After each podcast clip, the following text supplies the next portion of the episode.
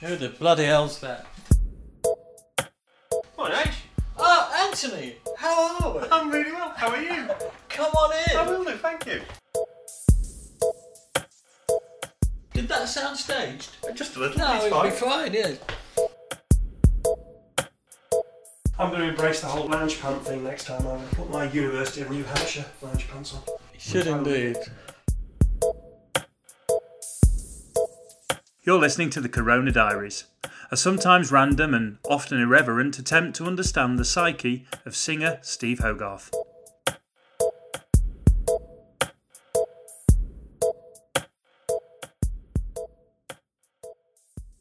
Hello, and welcome to chapter 166 of the Corona Diaries. Oh, Ah. good afternoon. Good afternoon. Yes, yes, yes. And uh, and the Corona Diaries is what you need to type into uh, the search bar when you're going to vote for us in the British Podcast Awards. Oh yes, please. Yes, please do that. That would be that would be lovely if we got a mention in that, wouldn't it? Oh, I think it'd be a- smashing. such an eccentric little thing as we've got going Yeah. um, would be most odd, wouldn't it? If it if it broke out to the wider podosphere. Well, the thing is, we've just as we've been speaking or a few minutes ago. I didn't mean whiter. I meant wider, but whiter came out. I didn't mean that as a kind of. Anyway, I'll shut up. anyway, I'll shut up. That doesn't bode well for a podcast. well, Thirty minute silence. TCD one six six. Well, while we've been just before we came on air, um, one six five went out, went out to the purples, and Seamus Colgan, Now he's Uh, a newbie. right? Now I'll tell you something about Seamus. I I I sang Easter for Seamus at, in Berlin, and uh, the reason I sang that for him, I mean, I don't I don't even know quite how it happened, but Lucy said that he'd written in and said, "Could you play Easter in Berlin for me so I can have a good cry?" And I thought, well, you can't refuse somebody that, can No. you? So the dedicated Easter, we included it in the set because we weren't. It wasn't in the set. We added it to the set, and I dedicated it to Seamus. And I don't know if he did have a good cry, but immediately after that, he signed up and became purple. So he's he's becoming fairly legendary in a short space of time. Well, he's also legendary because he's already on the back of the podcast going out for one six five. Literally fifteen minutes ago, he's already voted for Stop. us. Stop. So Seamus is lighting the way.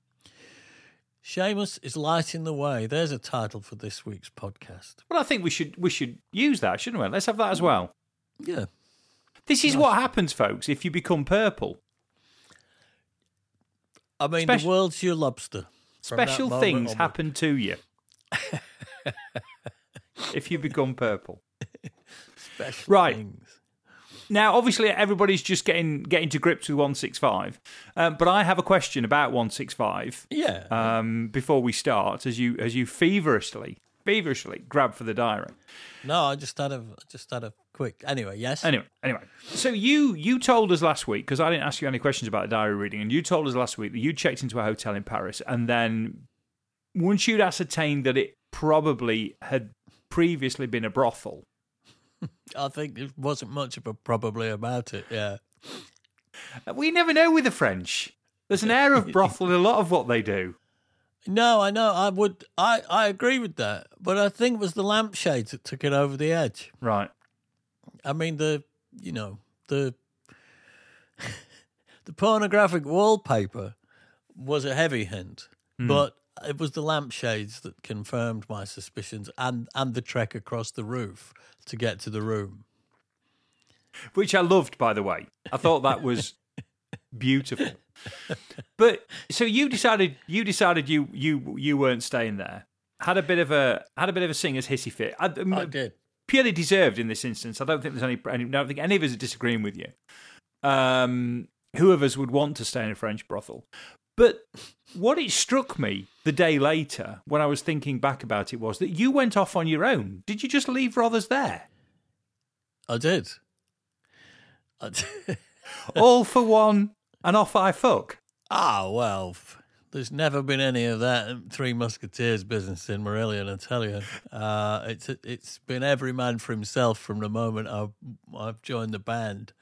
Um, Steve's not a big one for hanging about and is everybody okay before I wander off? I, I don't think so. Steve's not noted for that. Steve is an island unto himself, um, where where those things are concerned. I think it. Be, I think it's something that comes from being in a band for years. Maybe you spend the first six months hanging around waiting for people to make decisions, you know, and get that kind of well, are we all going to do this then thing together? And then six months down the line, you realise that the only the only place that's ever going to get you is hanging around for someone to make a decision or to disagree with you and go, no, I don't want to do that. I want to do this. Well, shall we all do this then? Um, and and I think you learn very quickly to go. I I would quite like to do that, so I'm gone. I'm doing it because otherwise, you you know, you just stand about and then don't get what you want because no one can ever agree on anything. Certainly not in this particular beat compo. So, and I think I inherited that when I when I joined the band. That was what I inherited. I, I inherited that. Well, where's he gone? Why? Well, we don't know. He probably wanted to do it. Um, so I I imagine when Rothers woke up the following morning to find that I'd left the hotel, he probably his reaction was probably, oh, it it won't have been well why or well you think he might have uh, or uh, did it just been oh So, so when you met up again through the day, because you were doing promo, because obviously the two of you had to get together again. yeah Did did it just not got mentioned then? Those things just did. like, oh, I don't think it did get mentioned really.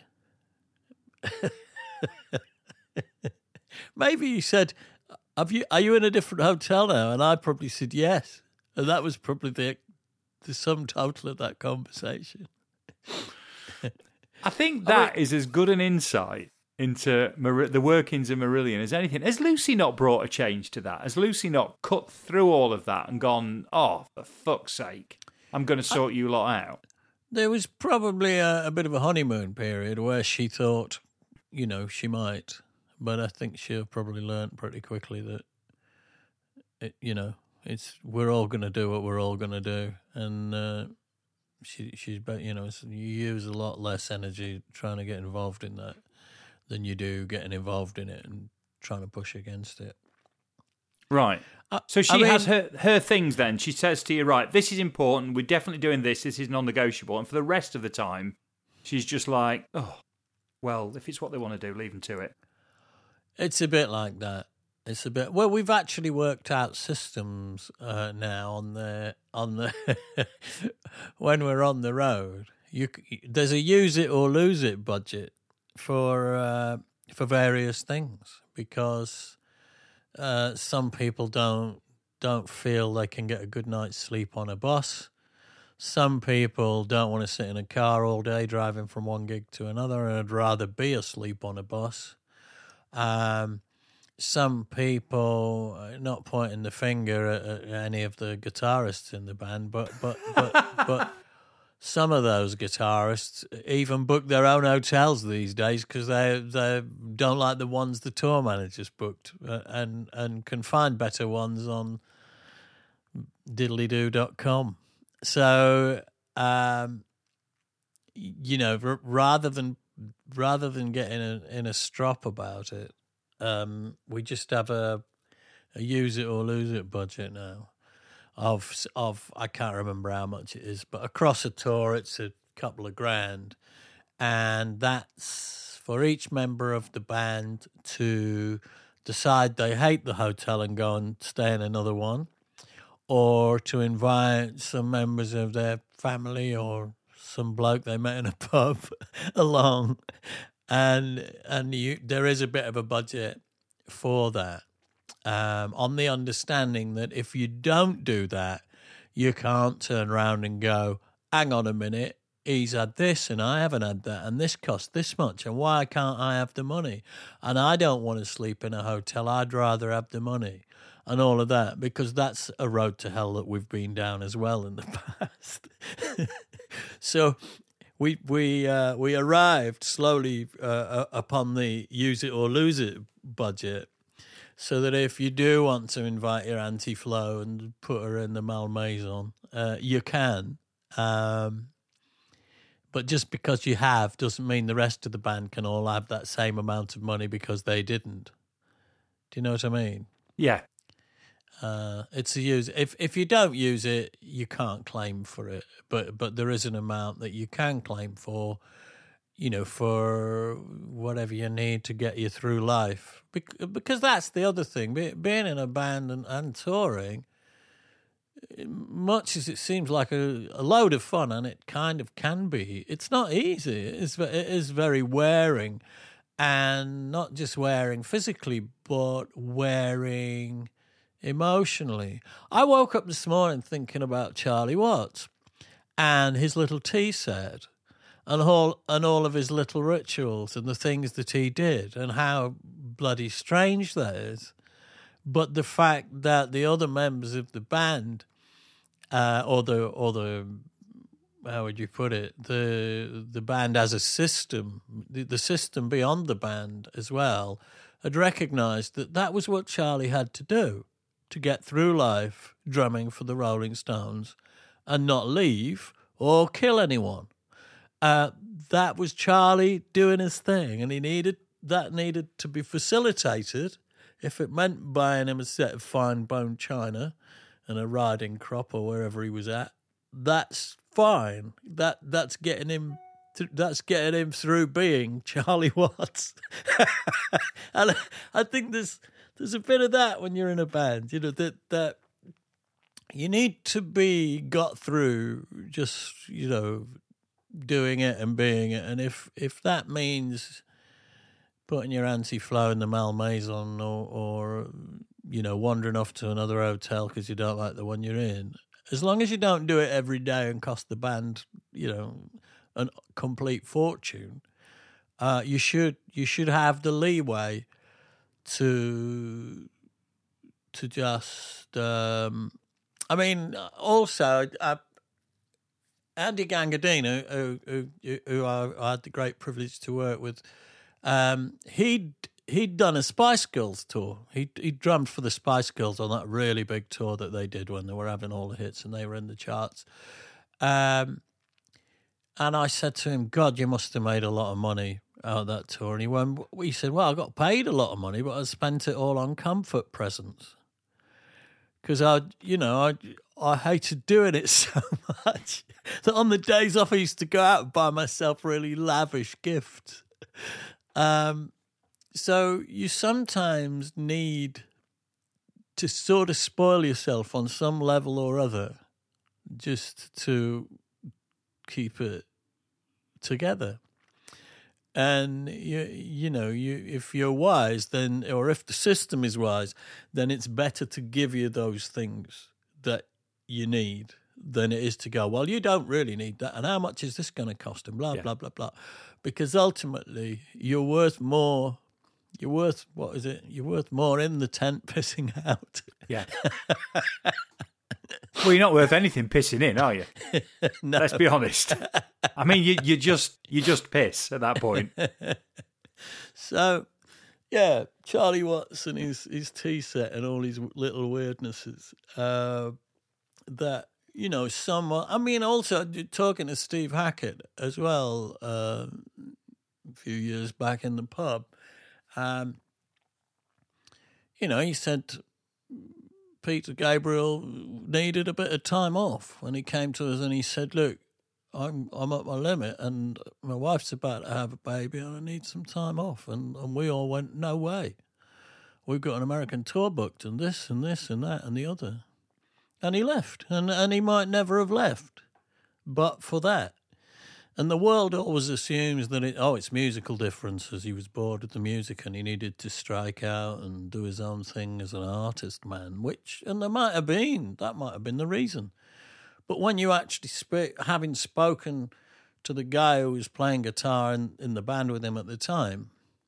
He said he thinks that had they just said, "All right, Pete, fair enough. You know, let's let's put it on the back burner for six months," then everything might have been different. So we all need those little things. How did I get into this? Oh yes, I checked out of that ex brothel. You- I mean, the other did. thing was the part the other the, This is an ex brothel. this brothel has ceased to be. the other part of the problem was that I had luggage. You know, if if if I hadn't have had luggage, I, I might not have been quite so bothered. But the fact was, the lift only went to the fourth floor. Then I had to climb a narrow, winding stair to the fifth floor, which was in fact the roof, hauling a bloody Delsey behind me and a computer bag and all of that, and sweating and you know, um, straining, uh, and then across the roof, and then into this shitty room um, with, um, you know, burn marks on the lampshades. That's never posh. No. And, um, you know, and, and, and, and the bed did take up nearly all of the room. There, there was a couple of sticks of old, old French furniture in there that they'd managed to fit in. And I remember just thinking, I'm going to see if I can change rooms because I really don't like this room. And then the phone not working. And you think, hang on, hang on a minute. Someone's taking the piss out of me at this point. I've, I've, I've come to Paris to do interviews for a record label. You know, I'm not charging them for this. I'm doing it to promote, uh, all right, our record, but their record. And um, they're ripping the piss. I'm out of here. I'm going to stay somewhere nice and I'm going to send someone the bill and they can all argue amongst themselves. So sometimes you just need to do that.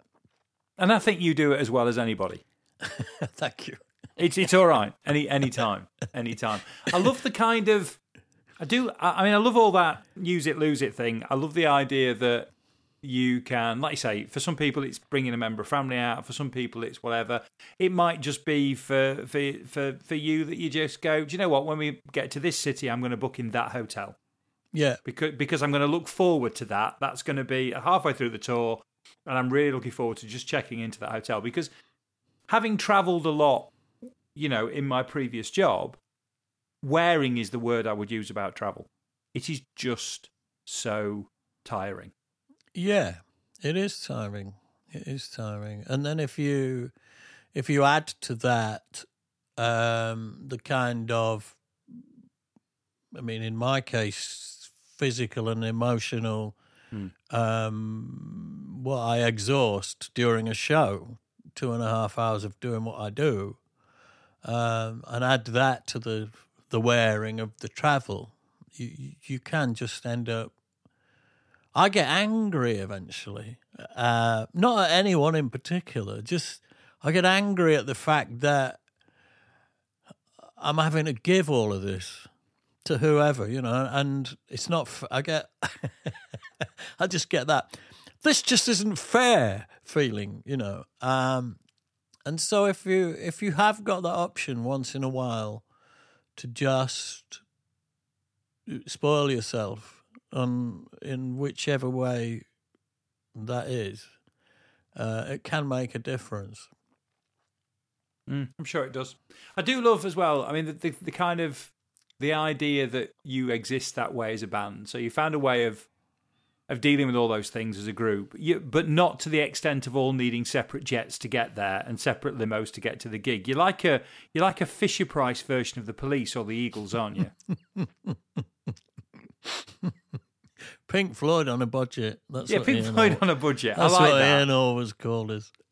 Yeah, that's an episode title as well. I don't know if we dare go with Pink Floyd on a budget. Well, you can, you know. That's been Mosley's uh, Mo- Mosley's description of Marillion for years. Pink Floyd on a budget. Love it. Love it. Um, we're going to go straight to a bit of diary. We're going to go early to diary only because it's that day, isn't it? One of the most harrowing days of my life. I mean, and God knows I've had a few. Um, obviously, I wasn't physically threatened on this particular day, and I didn't end up in A and E or or I I wasn't being sewn back together by by sailors, but um, it was right up there with with the most ter- terrifying things that, that have ever happened to me. And we have talked about this in, a, in an episode before. I don't know if it was a bit of extra content or it was an episode proper. So we have discussed it a little bit. But let's have the full splendour of the reading because I did. You can't help but read that and not. You, you, you're smiling when you read it for all the wrong reasons. you're really smiling because we're all not you at that point in time. Yeah. No, it was it was one of those things that could have been a glorious thing, but was so not. Here it comes.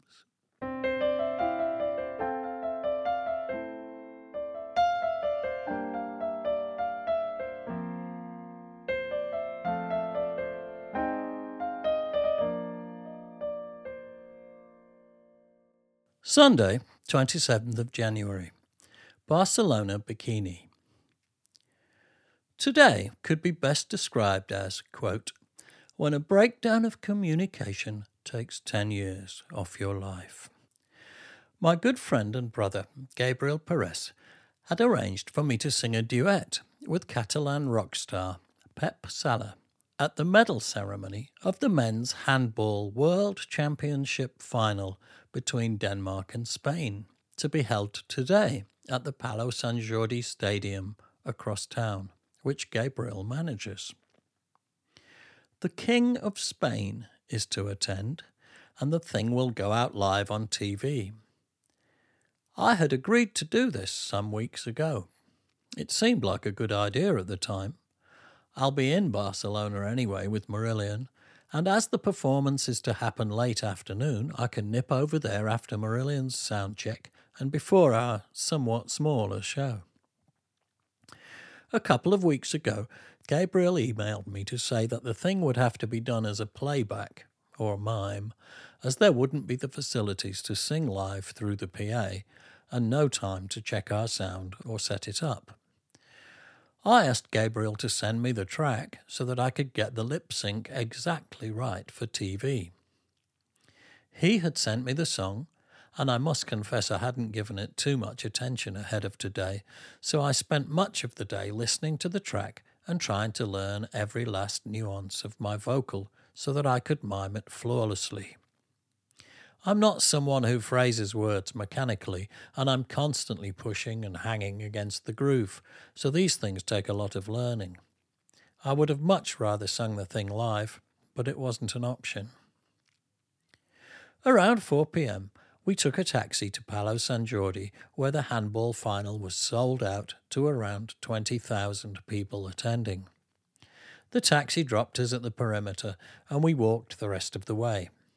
I was wearing headphones and repeatedly playing the track, still not too sure of the phrasing. Inside, we were greeted by Gabriel, who showed us to our seats. Lynetta was thrilled to be attending the final between Spain and her home country. It turns out the Crown Princess of Denmark was in the house too.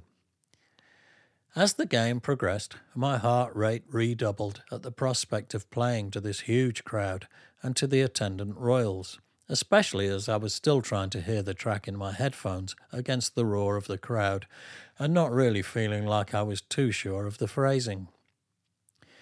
From here, the day took a turn for the worse. Spain gave Denmark a humiliating thrashing as Denmark's spirit appeared somehow broken. Denmark was completely outclassed, and one could only wonder how they had managed to progress to the final, only to appear so inept today. I felt for Lynetta and our Danish lighting designer Jens, who had tagged along to watch. The Spanish home crowd were going nuts as Spain scored yet more and more goals over a crushed Denmark. By the time the game was all but over, Gabriel reappeared to escort us on the long walk through the corridors of the hall to the side of stage, in inverted commas, i.e., the central area where the handball game was concluding with a 35 19 victory for Spain. I said hello to Pep and everything seemed to happen at once. Hello, my friend. I have placed a low frequency tone at the front of the playback so that you know the key of Easter. What? I'm miming Easter? Which version? The acoustic one we made last time in Barcelona. Didn't you get my email? Yes, but Gabriel sent me the other track, Boig per tu, the one with the band. The one with the band? No, my friend, you will sing Easter, and then we'll play the version of Boig per tu for two pianos. Oh my God. The acoustic version of Easter is completely free, has no rhythm, and is impossible to mime either vocally or instrumentally. As this fact hit me like a thunderbolt, a technician was strapping a radio pack to me and placing a pair of in ear buds into my ears. At the same time, another assistant was holding up his fingers and counting down five, four, three, two, one to our time in front of this enormous crowd and the television cameras. In a daze, I walked into the glare of lights and the crowd and sat down on one of the two piano stools. As I did so, I trapped the wire beneath me, and both the in ear buds flew out of my ears just as I heard the first piano chord sound from the PA in the stadium. I was about to make the entire performance monitoring from the room, 150 metres away from the nearest PA speaker. On the bright side, even if I'd known the song backwards, there's no way in physics I could have mimed in time with it, as I was hearing the music probably about one second later than it would be coming out of people's TVs. Anyone watching would have seen an idiot Englishman's mouth moving about a second after he sang, while his hands hit the piano in a similar fashion which had nothing to do with the music. The horror. Sometimes you've just got to dig in and not have a nervous breakdown or soil yourself. This was one of those. The second song, Boig per tu, Pep's big hit, went by in a vague dream also, and at no point in either of the non performances did I manage to get my ear monitors into my ears. Well, I certainly know how to fuck up horribly when I most need to shine. Always did. At one point, I heard booing, which I felt was well deserved and all my own work, but I was later to discover that some of the crowd had taken exception to Pep introducing the song in Catalan, not Spanish. There's a move at the moment in Spain for Catalonian independence, and although we were in Barcelona, the capital of Catalonia, or Catalunya, Pep's use of Catalan was interpreted by some of the Spanish handball fans as a provocation. As soon as the performance had ended, we had to dash across town where Marillion were holding stage time until my return. It had been arranged to have a car at the Palau Sant Jordi with the engine running, waiting to whisk us back. That never happened either. The King of Spain's security weren't allowing anyone inside the perimeter fence, so we had to run down the road. The fresh air did me good. Had a great gig with Marillion, though. Never get out of the boat.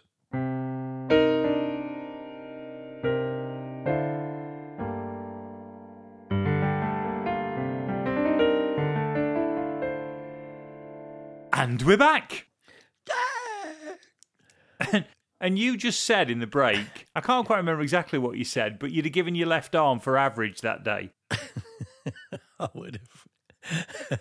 just, just to have sat down on that piano stool and known what I was about to do would have been a great luxury. Having having thought I did up until 35 seconds before we went on. Hmm. Hmm. Did you get to the bottom of the miscommunication about the tracks? Well, Or, probably. or was it forgotten once it had happened? It was forgotten. I mean, it all come. It had all come through Ga- Gabriel, my friend and brother in in, in Barcelona, uh, who is such a beautiful soul. Um, that to give him a hard time when all he's trying to do is is uh, you know, it's all about he's he's he's he's he's, tr- he's trying to raise me up. There's nothing in it for him um, at all. Um, on any level, there isn't even something that you know I don't know that could reflect four times and then reflect well on him. It was just purely um, him trying to do something great for a couple of his best mates, and he's very he's very thick with uh, this Catalan rocker called Pep Sala, who is an extraordinary fella in himself.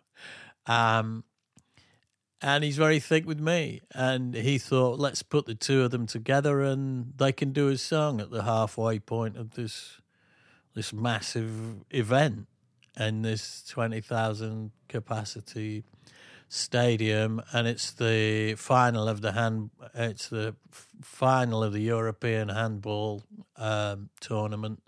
Huge deal, live TV. Handball's a big deal in in Spain, just as the football is.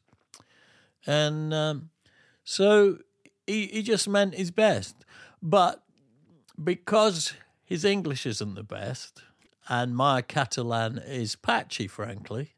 Um, there was a lot of room for uh, for confusion, and he'd got it into his head that Pep and I were going to do this song, um, which we which we thought initially when when when the thing was ran past me in the first place, it was ran past me as a why don't you and Pep get up in the interval and play a song together, and. Uh, I think, well, yeah. But then the more you think about it, the more you think, well, when would we sound check that? What about the equipment? What about, what about, what about? And bit by bit, you realize um, there's no, there's going to be no opportunity to do any of that. I mean, having said that, Prince managed to, you know, strut out there at half time at that amazing was that the football or the baseball? Yeah, didn't he play? And Purple Rain in the rain. it was just incredible.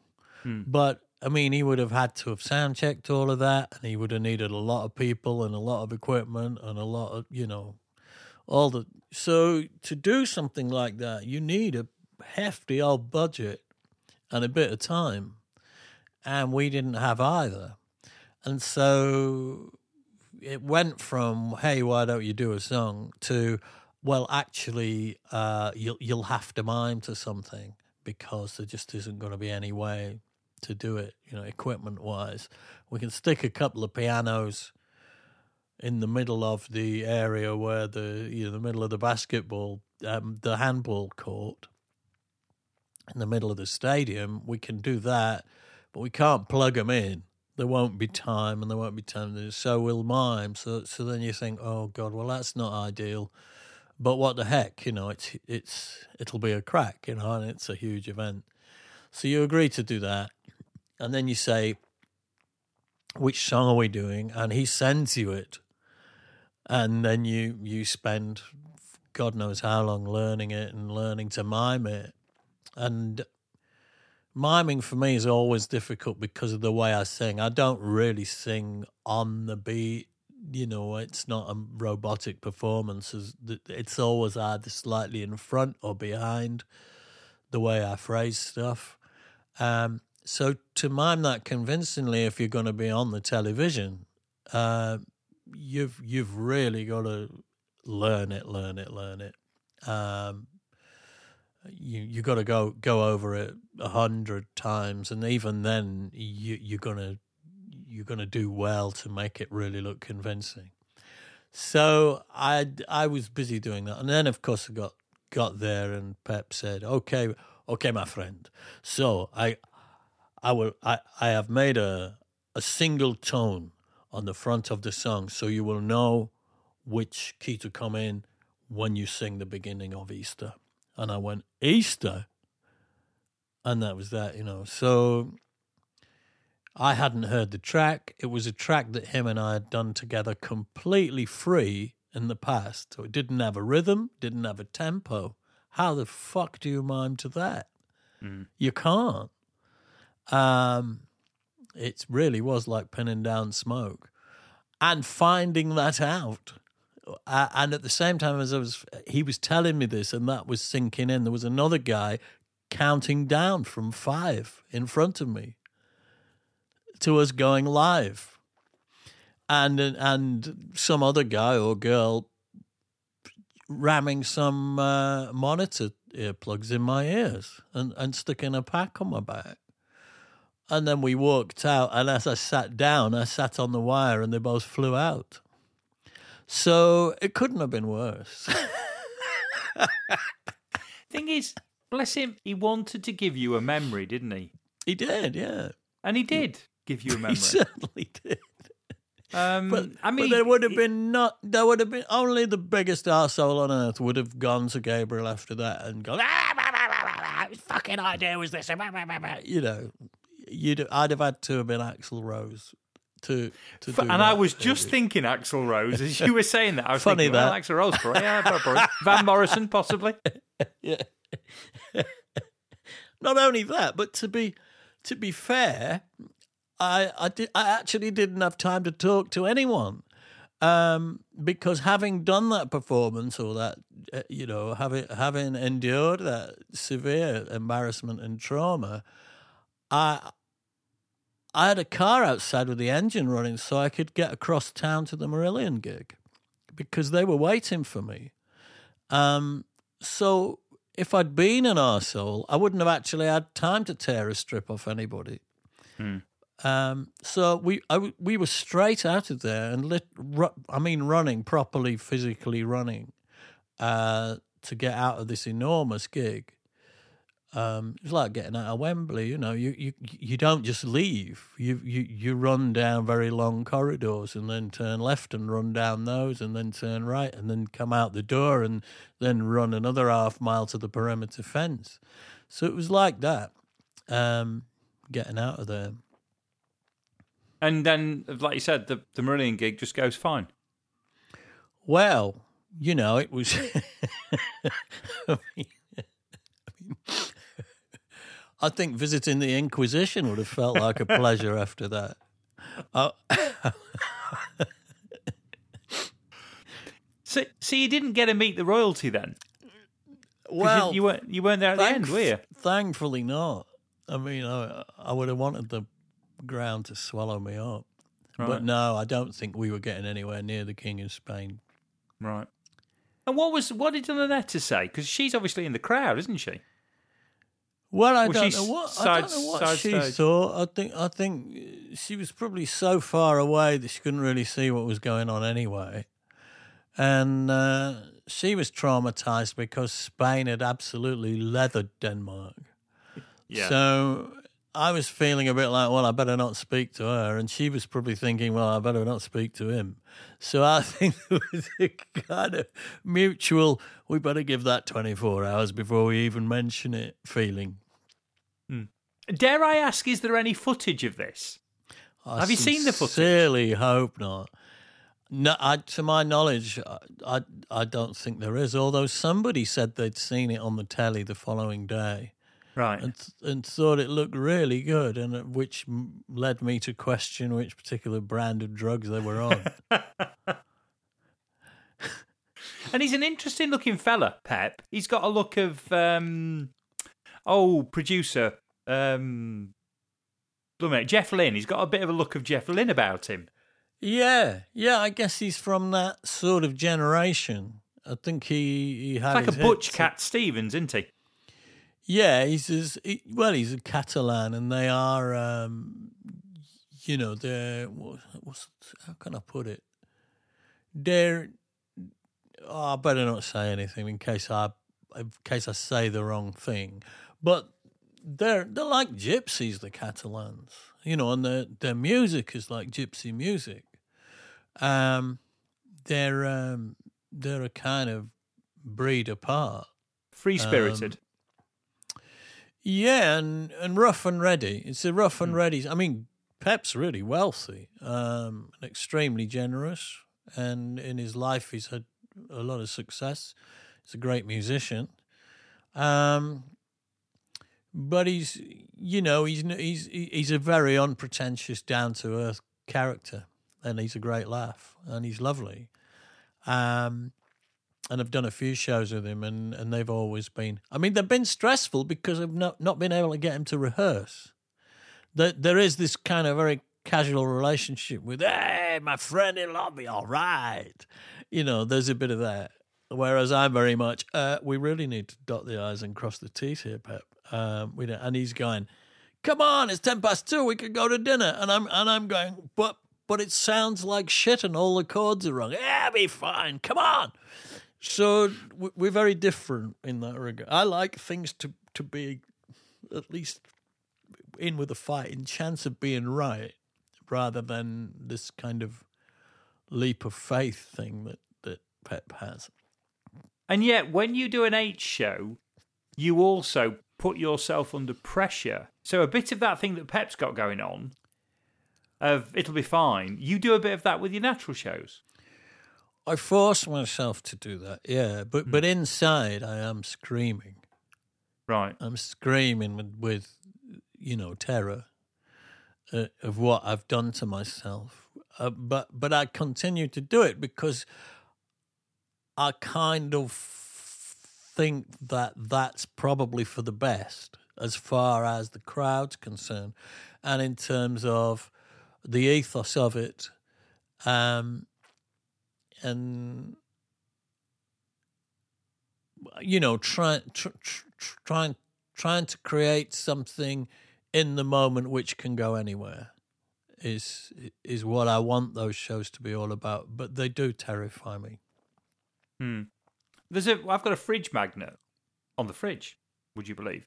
Hmm. Um, with a quote that's attributed to Eleanor Roosevelt, but I don't know if it is actually her or not. But um, do one thing every day that scares you. Yeah, I think that's great advice, and it, it's a bit like the Bowie thing about walk out into the sea till your feet just don't quite touch. don't and quite that's, touch. That's where you want to be. Um, that's where the good shit happens, um, and it doesn't mean it's comfortable, but that's where it's that. I guess that's where you're really being a human being if your feet if if your feet are on the ground, you're doing what you've always done. But if you can just get to that place where they're not quite, then you're going to be doing those. You you you you're going to be finding those spontaneous, visceral, animal things that you you know that that that go away as soon as you're comfortable. So where are the rest of the band on that? Are they all with you? Are they all with, or is anybody? Is there anybody else that's like, oh no, be, do you know what? We'll busk it. It's fine. No, they're they're they're not like that. I They're all with a- you. No, no, I'm a lone voice. Oh right, okay. Yeah, yeah. They they like everything rehearsed to hell, Right. and and if they haven't got it rehearsed to hell, maybe Mark not so much. but, but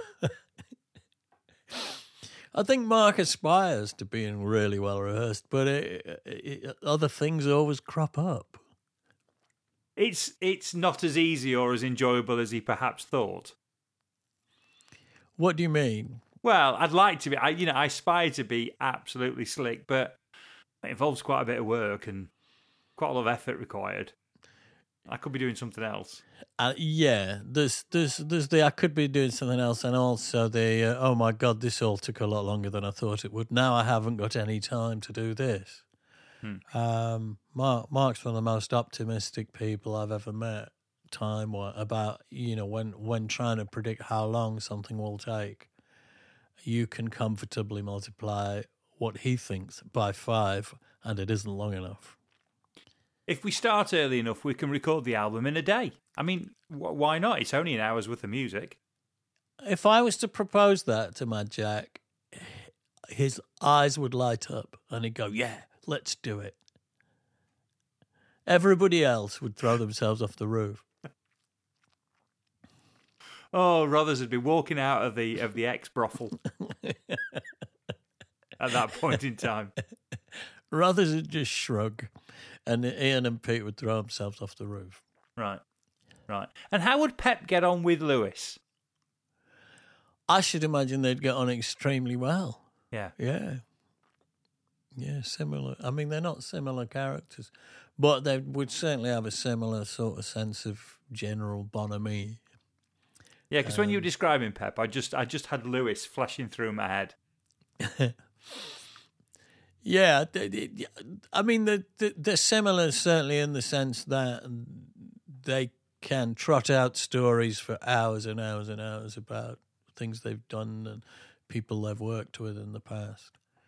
I know that Pep's hung out with some some serious sort of musos and players and stars over the years, and um, because he was quite, he was a big star in Spain at one point, so y- you know you'll he, won't name drop, but but he'll he'll reminisce about you know things that have happened to him, and he says, you know, he once said to me, "Oh, he said uh, I met this guy. I think he's some kind of um, something to do with football and the television. Uh, lovely guy, really nice guy, um, Gary uh, Lineker."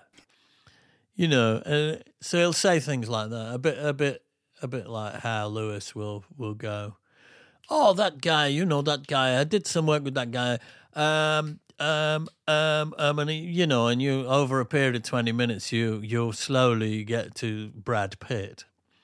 You know, and you shouldn't have to struggle for Brad Pitt, really, should you? You shouldn't have to reach for Brad, should you? but you, but you, with Lewis, it can take all day. Oh, I think that's. I do think that's fantastic. I do think that's fantastic. Well, look, I think you've done really well because you were you. a bit flat when you came on the call. Let's be honest. I was, and it's not the first time, is it, that that um, that our little chats have, have Yeah. elevated me out of the swamp and into quite a good place. Well, particularly when we were going over one of those incredible, but at the same time relatively painful memories. Hmm. Yeah, yeah. Well, I, enough time has passed for me to find all that just really amusing. Right. So you're But- you're in the amusing camp with all that now. That's, Oh, that's, God, yeah. That's in your Yeah. top five stories, is it? Yeah, it's. I mean, it was a. Oh, hello. Hang on a sec. Bit of bit of piano kicking in. Oh, oh. it's one of my. It's one of my more affected pianos. Um, yeah, it's you know, it was it it was it was in my top top five traumas of life. I think, uh, you know, in the process of doing it, but um, you know, it's not like one of my kids got kidnapped No. or uh, fell into a river. No, that's trauma. Uh, anything else, by comparison, is just unfortunate. So it was unfortunate being shit in front of the King of Spain, but hey, I'm sure he doesn't remember. No, no. And from what I understand, I mean, 10 years have passed. I don't think people are talking about it anything like as much as they used to. so, so, in that respect, we're absolutely fine. Pep probably occasionally reminisces and has a little chuckle. Oh, he'll trot it out. No doubt he'll trot it out. Um, I think I think when we get together again next time, I think we need to definitely talk about fear again. We do, yes. That was. Did you, well, what happened to that? It Well- sort of slipped away, didn't it? Well, it kind of did a little bit, but then it, you can't really have that, this diary reading without talking a little bit more about this diary reading, can you?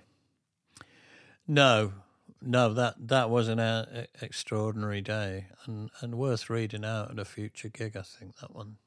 Yeah, I think yeah, I, I think it's of all the ones that you've read, and I know obviously you've you've done the Bluebird one a few times and a couple of others, but this is definitely a.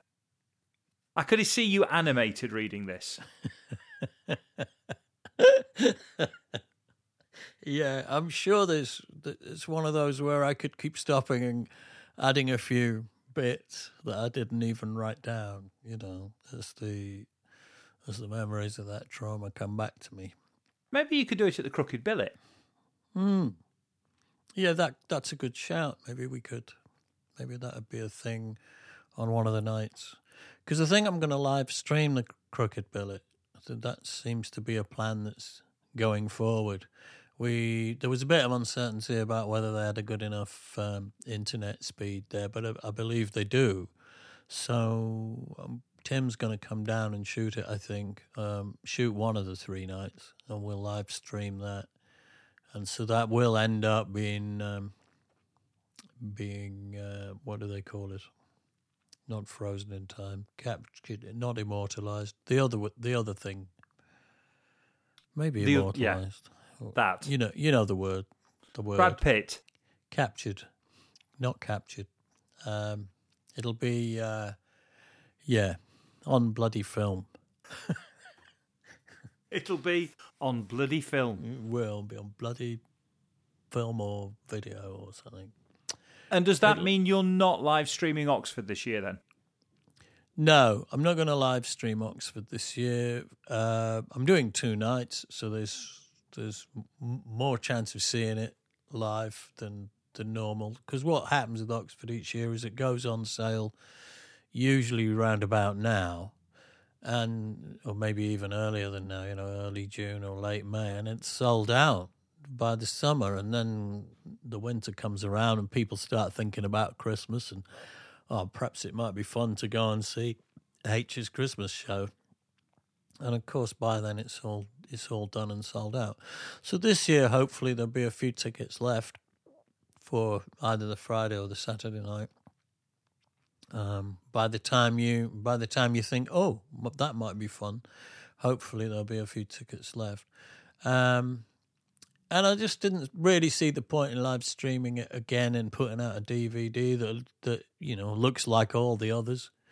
Um, it'd be nice to do something that looks and feels completely different. And Crooked, but it's going to look and sound different, isn't it? That's the point. Oh, not many. Yeah, it'll be. It's not a church; it's a tent. Um, because it is um, it's a marquee in the garden where he, he he does the live music. So we're not going to be in that tiny little room that that Marillion actually played back in the uh, in the in the spring of 1989.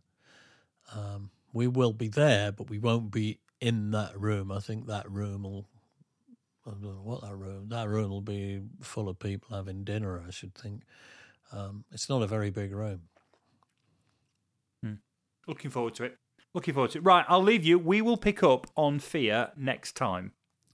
So one six seven, okey-doke. probably even one six eight. We'll try and have a bit of a bit of Fear chat. I played a little bit of Living in Fear in Berlin before I started Three Minute Boy. I did the little bit of, you know, what a waste of time. Yeah, yeah. Great Wall of China. Что же трата премене Berlinskaya Stina. Bit of Russian for uh, for Prigozhin. And um, yeah, the Berliner Mauer, of course, which is the Berlin Wall. So I threw that in. Um, don't know if anybody quite got it. Well, It doesn't matter. no. It's my gig. I can do what I want. And on that bombshell, I'll see you next time. All right, Anthony. Thank you very much, and thanks everyone for listening.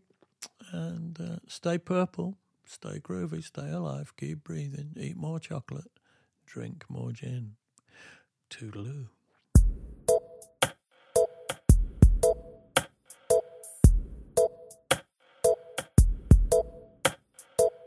Thanks for listening to the Corona Diaries. It featured Steve Hogarth with the insights and me, Ant Short, with the questions. If you enjoyed the podcast, please consider subscribing and maybe leaving a review as this will help others find it. You could even share with other like minded souls, should the mood take you. This has been an A Short Stories production.